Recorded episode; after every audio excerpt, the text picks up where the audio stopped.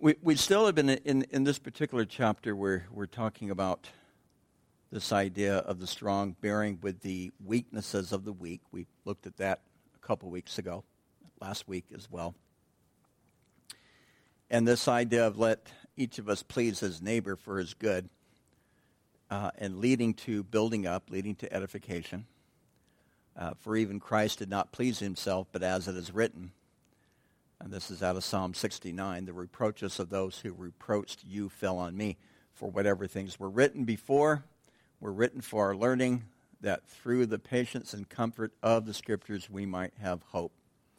And, and then in, uh, in verses 7 and all the way through 13, he, it, it reads as if he's talking more to the Jews in the church than he's talking to the Gentiles. Either that or he's just making specific statements about his own ministry and the ministry of uh, that that of of God reaching out to the Gentiles. And he he he, he begins in eight where he talks about uh, I said Jesus Christ has become a servant to the circumcision for the truth of God to confirm the promises made to the fathers. And of course, who is he talking about here?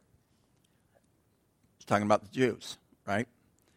And that um, Jesus Christ came as a servant to the Jews uh, for the truth of God to confirm the promises made to the fathers. The, and so it's really wrapped up in this idea of the covenant, or you could say covenants. Uh, but particularly, for my mind, the covenant that God made with Abraham, an unconditional covenant that God made, makes it again with uh, Isaac, makes it again with Jacob. You, uh, you could say he confirms that original covenant with them because they were the line through which the promise was given. Makes it again later with David. Uh, makes it again later. Now, granted, I'm skipping a few covenants, if you, you may or may not have noticed. And the reason why I'm skipping the like covenant with Moses, um, covenant with Noah, uh, of course, Noah was before Abraham, but those, those covenants were conditional. Uh, although you could make a case that the covenant with Noah wasn't. But it, the, the covenant with Noah wasn't so much um, pertaining to salvation, it had to do with the destruction of the earth. And so, um, lastly, he makes the covenant or prophesies the covenant prophesies about the covenant uh, through the prophet Jeremiah in the book of Jeremiah, uh, instituted, I believe, by Jesus at the last Passover meal. And so he uses the whole Passover setting to establish the new covenant. Um, and so, um, so because of the promise that God, that God made to the fathers, Jesus uh, comes as a servant to, to the Jews but then that the, the Gentiles might glorify God for his mercy. And then he, he, he quotes these uh, four passages in the Old Testament. I even thought about looking at Isaiah chapter 11, which is Isaiah 11, verse 1, Isaiah 11, verse 10.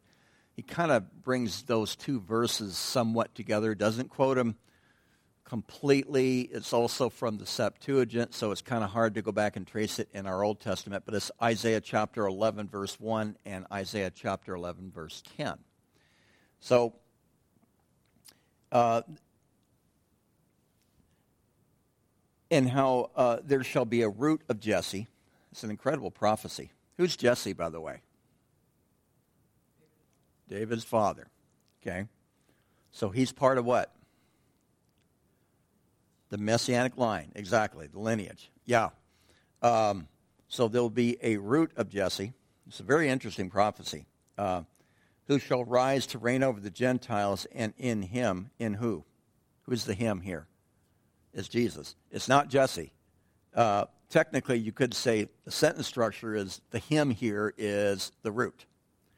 Um, in him, the Gentiles shall have hope. Uh, now may the God of hope fill you with all joy, peace, in believing, and that you may abound in hope by the power of the Holy Spirit, which is very, very important. I, I, gosh, I, I, went over on Sunday, didn't I? It was like all of a sudden I'm looking at the clock, going, I gotta shut up, you know. But anyway, so I apologize for that. But uh, anyway, so important is that not only that we abound in hope, but we abound in hope by the power of the Holy Spirit, and the work of the Holy Spirit in our in our lives, uh, and how He ministers to us on a very really a direct and personal way. And and I've talked to people who they tell me the Holy Spirit has led them to do this or that. I'm being general on purpose. And sometimes the this or the that doesn't really line up with what I believe the scripture would say. And and so you have to be careful, I think, with that type of subjectivity. But I also think it's important. And so if we have a, sub, a faith that is both objective and subjective, subjective being that it's basically based on your own personal experience, that's what I'm really referring to. You, you have to be careful with that. Um, because I've had people who, based on their own little experience between them and God, have come up with some of the worst doctrines and some of the worst ideas. Um, I think I think that's how we ended up with Mormonism and the Watchtower is somebody just they, they you know be, the, the there's an important thing about being checked by the community of faith and running things by the community of faith and, and being, being accountable to the uh, community of faith. But nonetheless, I think the subjective work of the Holy Spirit in our lives is very personal. And unless it's something that really conflicts with the Bible,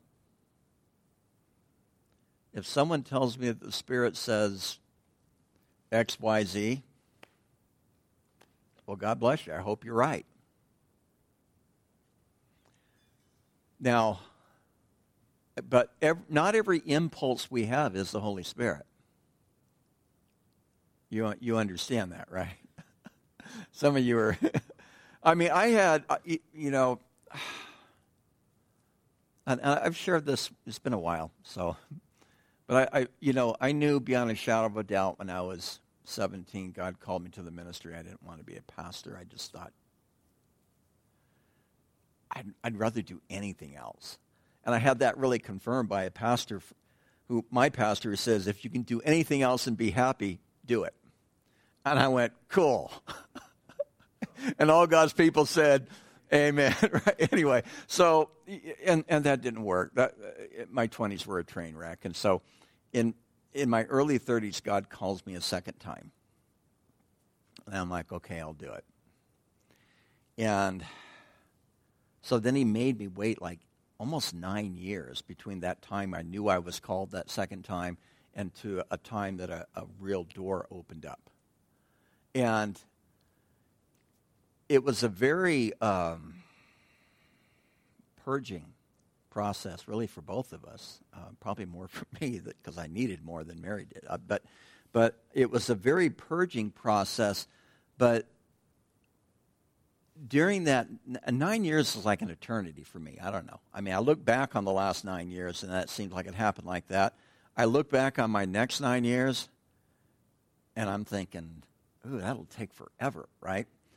Um, but I had a lot of thoughts of what I thought the Spirit was doing in my life.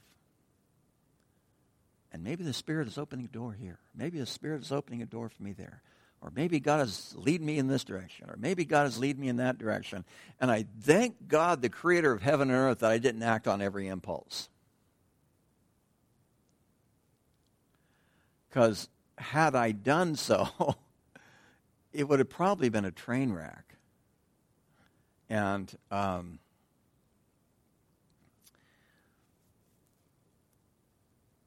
and so I believed the Spirit was speaking. I think there were times it wasn't the Spirit speaking. I think it was the enchilada the night before. But I had I, I spent time and, and, and, and searched it out and, and tried to discern it out and tried to weigh it out and see if I, if, if I had the desire, if I had if there was an open door, uh, and I had a peace about it. Those three things that I that I look at and I weigh about whether it's the leading of the Spirit, because I believe it's, if it's the leading of the Spirit, all three a peace, an open door, and a desire. And if you don't have all three, I would say don't do it. But that's, that's my take on it. That's a very short study from, um, uh, anyway, on, on the idea of discerning the will of God. And, but nonetheless, that we may abound in hope by the power of the Holy Spirit. I mean, we, we talked about this even a little bit this evening, just the angst of things are the way things are politically and just how tenuous i guess you could say everything is and and to to to really have a sense of hope that's not just good old fashioned optimism right? Because I think good old fashioned optimism. I don't even know if is optimism old fashioned. Uh, I don't know. It, it, it just the idea came to me, but just this idea of human optimism. Be, because I think human optimism, that's better than the good old fashioned, right? Because I'm speaking to a young crowd here. So anyway. Uh, optimism comes and goes, doesn't it? It really does. And if you want your optimism to take a nosedive, turn on the evening news. And I do. I, I've gotten to where, well, I've gotten to where I watch a half an hour of local and a half hour of national. And most of the time I fall asleep during both of them. And it's, it's, you know, the dog is on the couch with me and I've got the remote so I can, I can go back and watch the weather again. Because that's really the only thing that I'm really interested in anyway. But um, there is plenty to be discouraged about, I think, and so you have to you have to ask the Holy Spirit to to uh, to give you. Um, may the God of, of hope fill you with joy and peace in believing, that is, in trusting, knowing that that um, in spite of what we see and in spite of the the uh, concerns and the uh,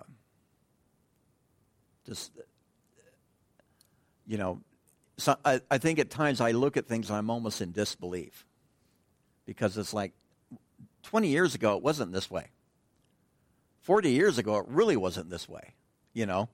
And and to see how everything is accelerated and just uh, to me just the weirdness of it all. But nonetheless, to have, have uh, a true God given hope by the power of the Holy Spirit. I wasn't planning on going here, but we're here.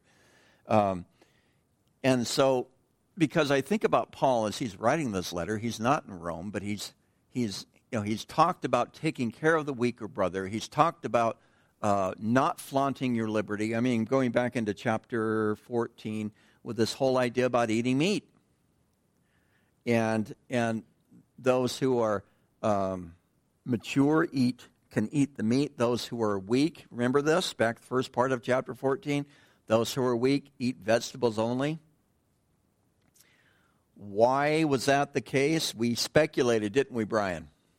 But the scripture did not tell us. The passage does not tell us why those were that was the case, right? We talked about that quite a bit. So it's pretty vague and I mentioned it before, it's, I think it's vague on purpose. Because there are multiple applications, I think, out of Romans chapter 14 and 15 that we really need to attempt to try to take to heart when we have a group of people coming together, and some of us feel very um, free to do many things, whereas some do not feel the same freedom and and so the, uh, it's it Paul touches on this idea. Um, Tim, could you do me a favor, please? Could you plug that? I just saw that. Thank you. All right. All right. So, um,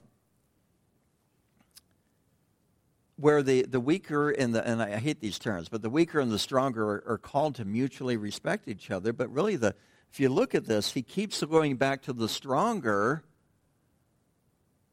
making concessions for the weaker. He keeps doing that. Um, he starts it all over again at the beginning of chapter 15. So, um, so he, he's dealing with this, and, you know, it's like what I said on Sunday when I, when I talked about the, the, the trials of life and, and, and, and, and knowing that we have the hope of God, and it's very easy to talk about the hope of God on a Sunday morning and to, to tap into that source because we're here. We've set aside our entire life to sit here and hopefully, hopefully you hear from God when we come together. It's very it, it's easy to talk about that on a Sunday morning. It's sometimes very difficult to live that on a Tuesday afternoon when you want to pull every living last last clump of hair out of your head, right?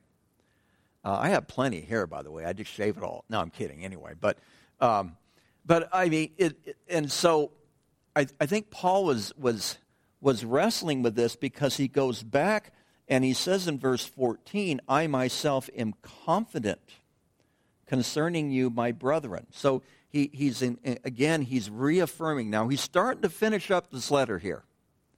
All right, he's starting to finish up the letter. And he says, I am confident concerning you, my brethren, that you are all, all, excuse me, that you also are full of goodness, filled with all knowledge, and able to admonish. There's another one of those words that we don't use a whole lot, kind of like scruples. Um, admonish in the ESV says instruct, right, Cindy? I got it right. Okay.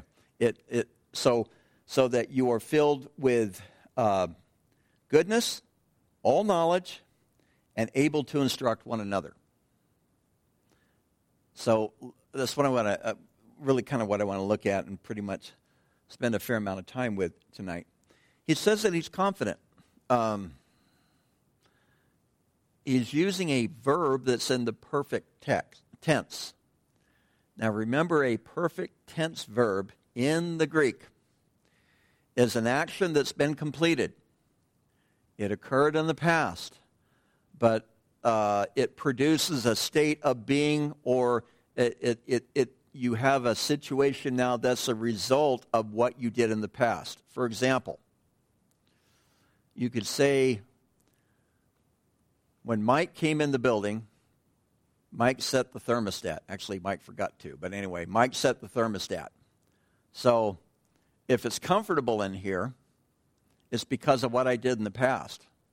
Or if you're too hot or too cold, it's still because of what I did in the past. You see what how this is how this works as far as uh, the the word that's being used here, where he says that I am uh, I'm confident, um, and what he's basically saying here is based on what God has done for you. Now, when did God do anything for you or them?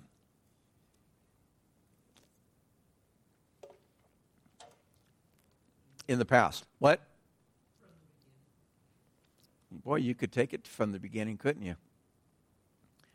Well, I'm reading out of John and reading some interesting commentaries about the idea of the beginning and that whole in the you know and and comparing it with Genesis chapter one. This is a side trip. I don't know why I'm going here, but it's your fault. But but this idea of where where uh, in the beginning was the Word, it's not talking about, it's talking about, it's a reference to eternity.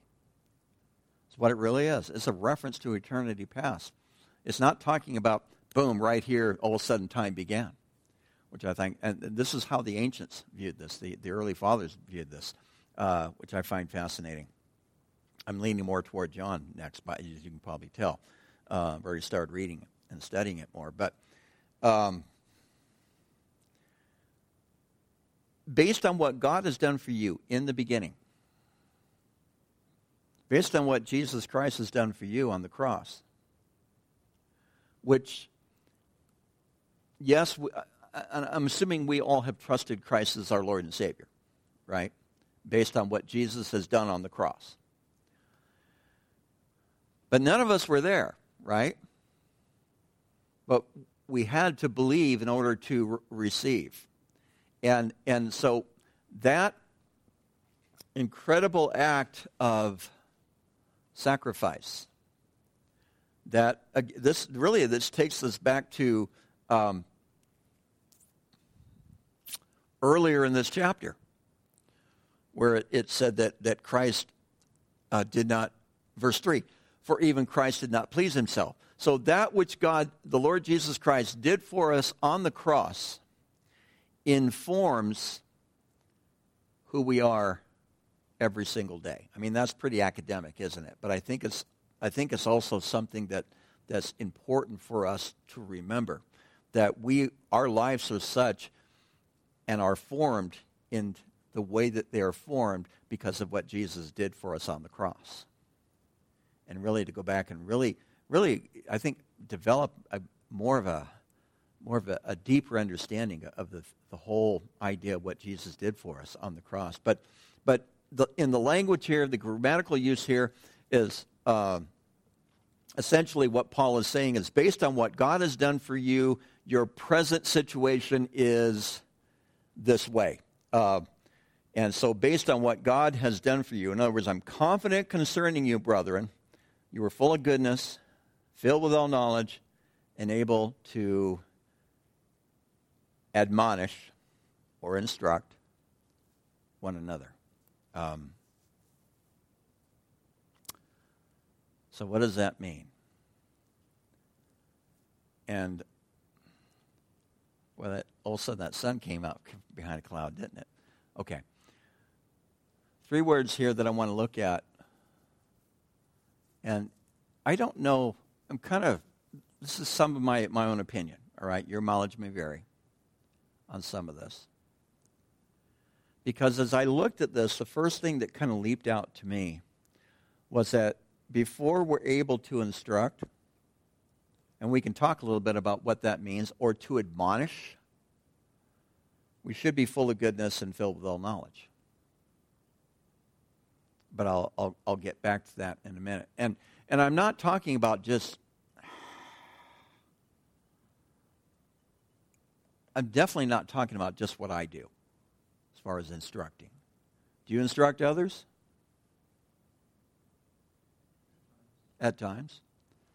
Do any of you ever instruct me? At times? yeah. I mean, yeah, I mean, it's, it's, it's what was so funny about anyway, um, yeah, don't drink out of the Italian sweet cream. Um, where it says to be full of goodness, filled with all knowledge, able to admonish.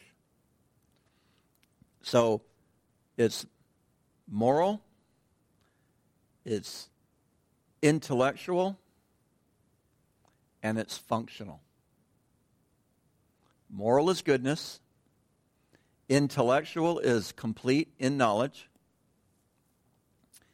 and functional is competent to instruct one another. That's from the ESV, right? I think it, that's how it is word for word.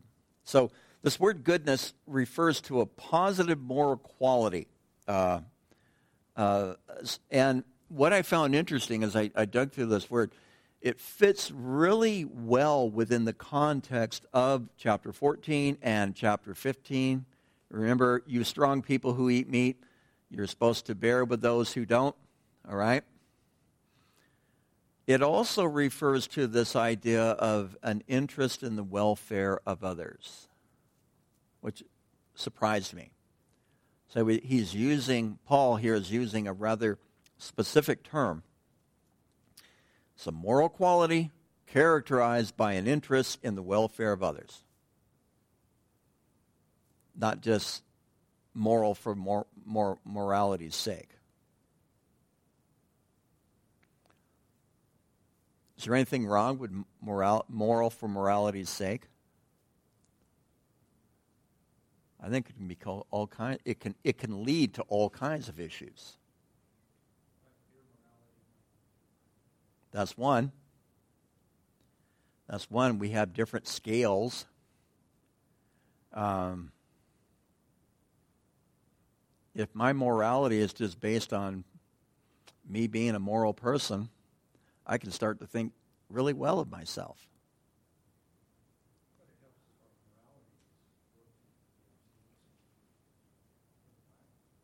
Absolutely. Yes. Yeah, I, I'm, I'm kind of uh, uh, dealing with it in a little bit of a general sense because, because if I'm striving to be moral, it's almost, what is that? Frosty the Snowman? Is that the song? So be good for goodness sake. Oh, no, that's, you better watch out, but not Christ. Santa Claus coming to town. Okay, anyway, I'm, I'm getting confused. So, so be good for goodness sake. Of course, it's, it's, it's a slang. I always, I always interpret, as a kid, I always interpreted it being good for the sake of goodness. You know, being moral for the sake of being moral. Uh, yes, there's benefit to it, but there's also a danger to it. I think in that we can become very prideful. The Pharisees, were they moral? I think they were very moral, at least on the outside. What did Jesus say about them in Matthew 23? He said, You're like whitewashed sepulchres. You're nice and clean on the outside, but on the inside, what? You're full of dead man's bones. I think it's Matthew 23. What? I'm having trouble hearing you. Close. Okay. Thanks. So you tell him, he'll tell me. right? Yeah, there you go. Okay. And you did. Yeah. So so but I think I think when we take again, I think this really dovetails if we start to think about this, this dovetails into a little bit what we were talking about just briefly early tonight is this idea of having a moral quality, especially characterized by the, the interests and the welfare of others. And how do we live that out? How do we play that out? How do we play that out in the church?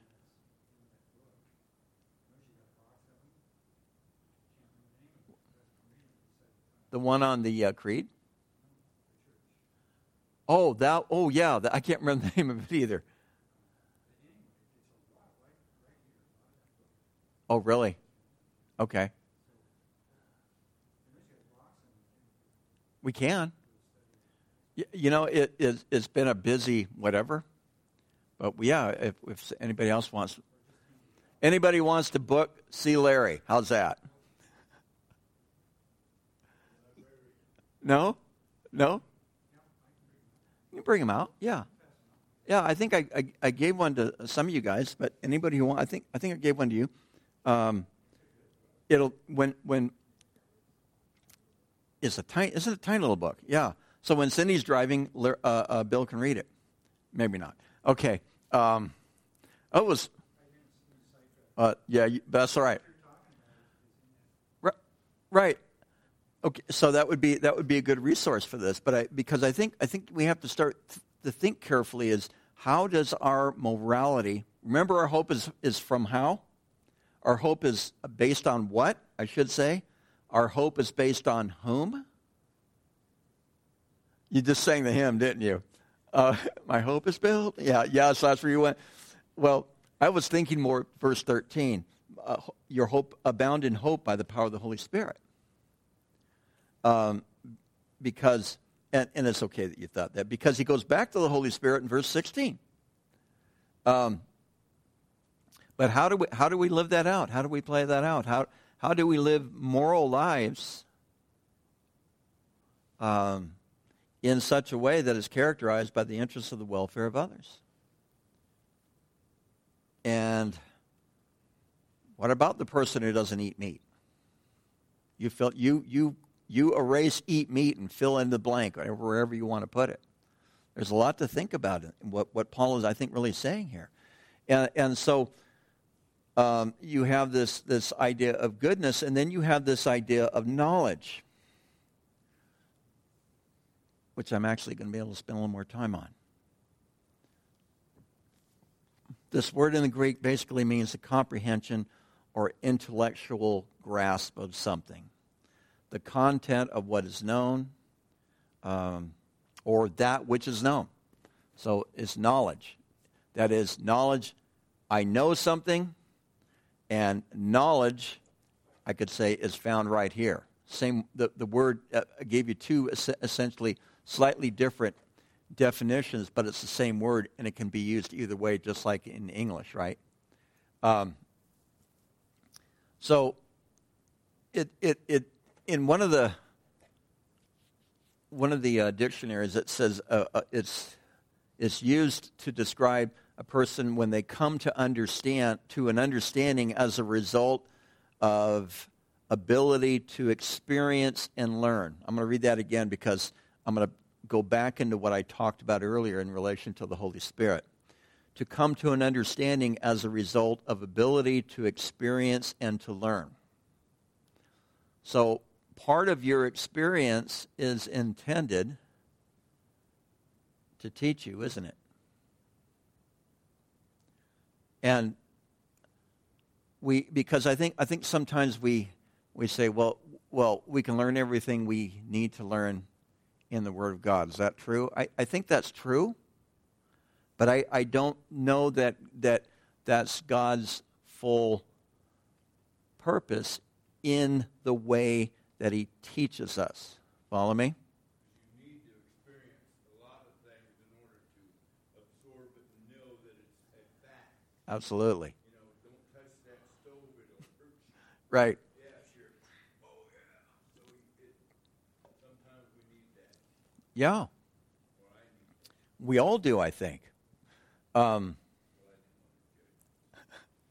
again, going back to verse 4 for whatever things were written before were written for our learning.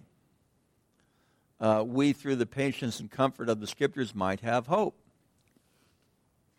So, however you interpret your experience, and I'll go back to the hot stove because I that's a good example. When you put your hand on the hot stove, how did you interpret that? That's hot. You got your hand off real fast. I, I for some reason, I, re, I remember I was half asleep. I was probably fifth grade. I was, I'd get up in the morning, have to make my own breakfast, right? Probably most of you did anyway, right? So, and and it was like I turned on a burner, and what?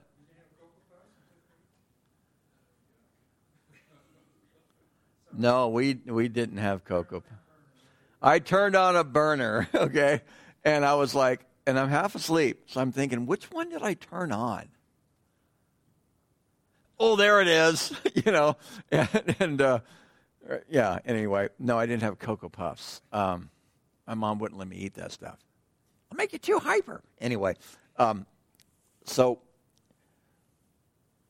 but this word is used, this idea of, of, of comprehending, uh, this idea of understanding as a result of the ability to experience and to learn from that experience. In, in the book of John, chapter 3, Jesus is talking to whom? You guys remember? Nicodemus.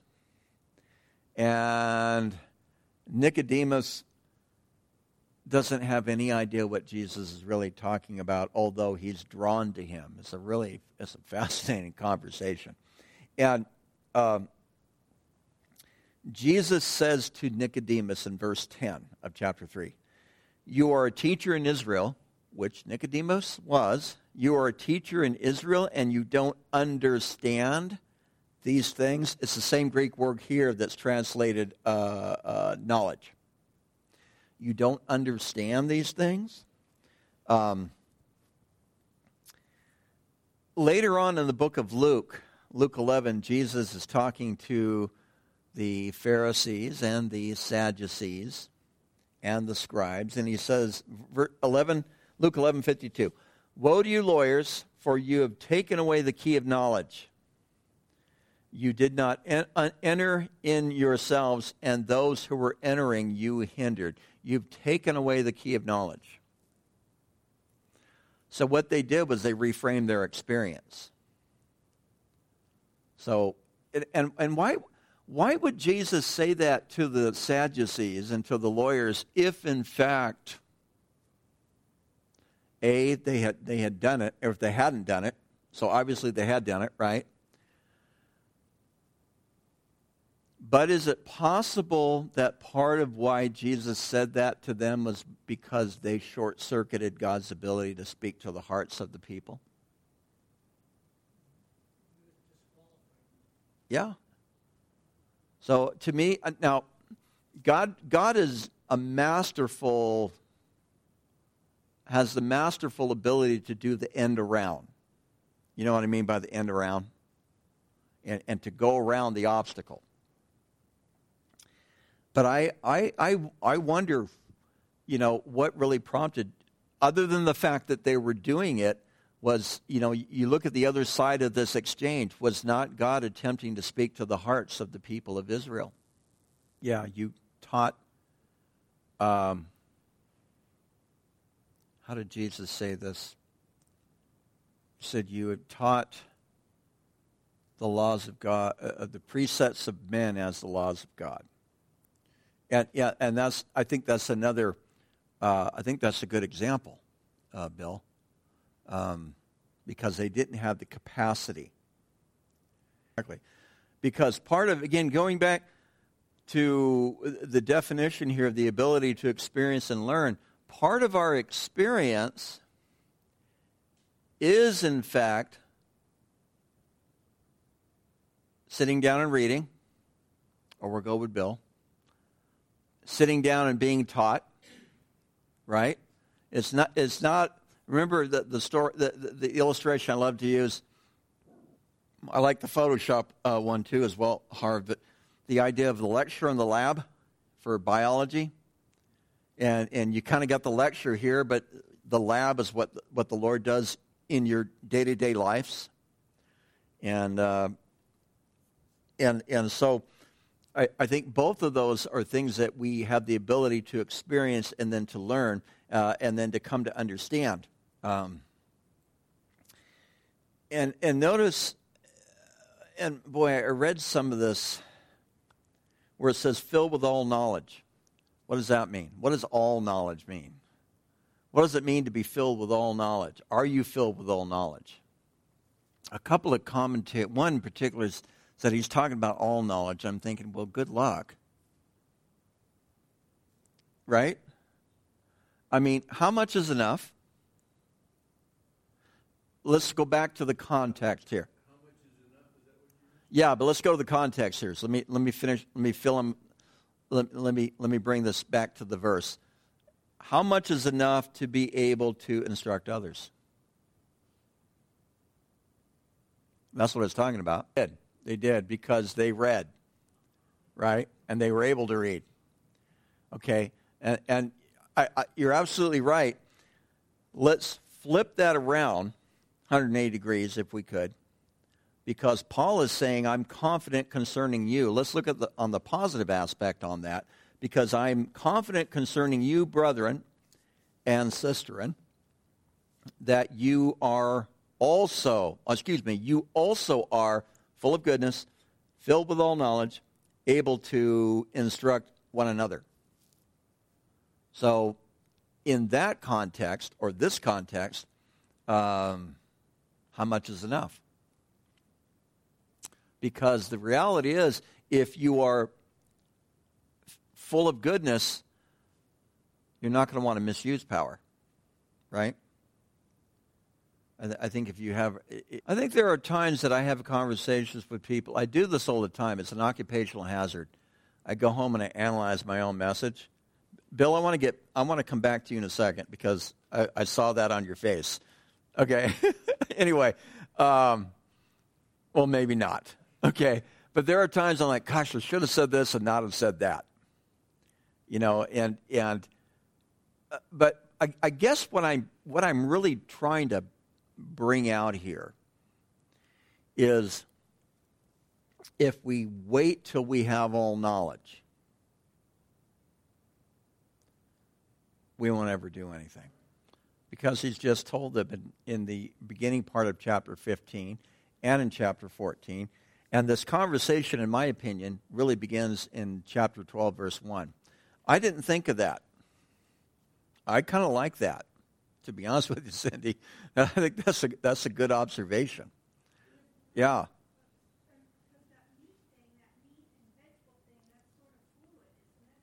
Yes. Right.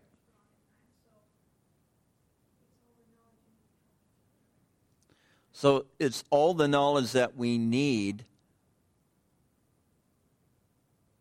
I hate. I got. I've got to find another term. To, I was going to say coexist, but I didn't say that. All right, because I'm thinking of the bumper sticker. Okay, we're good. Uh, uh, so, but it, so it's all the knowledge that we need uh, to to fellowship. Is what you're saying. You can say that. No, I, I, I, I kind of like that. I do. I, that, that makes a lot of sense based on the passage, which is how we primarily want to interpret this. Is in the so you get an A. Uh, so in the passage uh, that that we're looking at, and so with that, then um, to be able to admonish one another. Now, one another means both ways. It means both ways. So,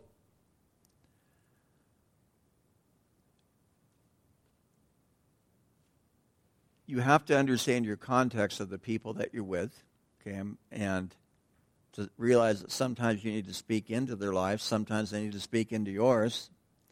Um, it's a present tense verb also. Uh, well, not also, the other was a perfect tense, excuse me. But admonish is a present tense verb, uh, an action that's in the process of being with no assessment of the completion. Remember that? Kind of this ongoing action, uh, this ongoing admonishment, if you will, to counsel or to avoid, uh, uh or this, the idea, excuse me, to, to counsel. Um, it even, even can mean to counsel about what a person should avoid. Um, there's nobody here named John. Good. Hey, John's coming over. You better hide the beef. You know, it could be that, that, that you know that would fit in the word usage of the word definition here. Um, or somebody else is coming over. Let's let's put on the T-bones, right? You know, and so that that's that is works within the context. Um, and but this idea of counseling or instructing, because I think I think we do that, and uh, we do it with each other, but to be careful of it. Now, I don't want to deflate everything we've just talked about, so maybe well, I'm going to say it anyway. because I, I, I know people who want to jump to the admonishment, but they don't concern themselves with knowledge. They're like a bull in a china shop. Okay, going back to this idea of understanding the, the context of, of, the, of the the people that you deal with, they're in fellowship with. They're like a bull in a china shop. Um, they see, well, I, I, don't want to go on a rant here. I think we'll stay with the bull on the china shop. But I, I could, okay? I'll let your minds go with that. And they don't have, they're not concerned first and foremost with their own morality, characterized with an interest of the welfare of others. And so if they're not, now, I'm not talking about perfection here, but if someone is not living a, a life of goodness that is characterized uh, by the welfare of others and, and, and, and really don't even understand um, the people that they're dealing with because they can't even get out of their own world, they don't have any business admonishing. I'll use that word, in my opinion. Admonishing others. And None of you here. Exactly. They just happened to be at 484 West Washington, Suite C and D. but a long time ago.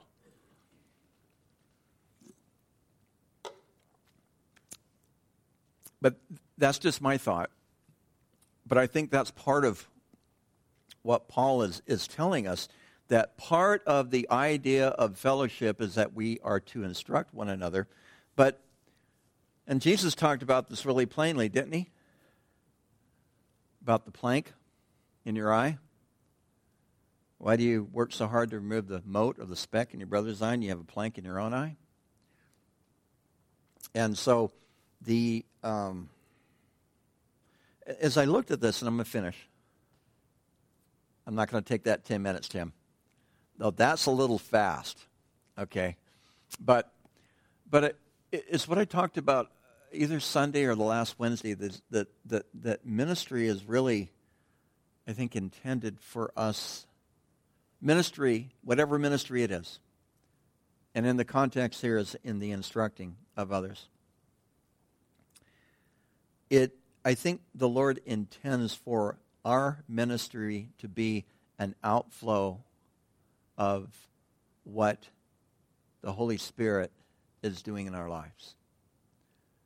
And it's led by the Holy Spirit, it's empowered by the Holy Spirit. There are times that the Holy Spirit tells me to go instruct, there are times that the Holy Spirit tells me to shut my mouth, and sometimes quite literally tells me that. Not, I don't hear it, okay? We're good. But I sense that the Holy Spirit saying, stay out of it, stay out of it, right?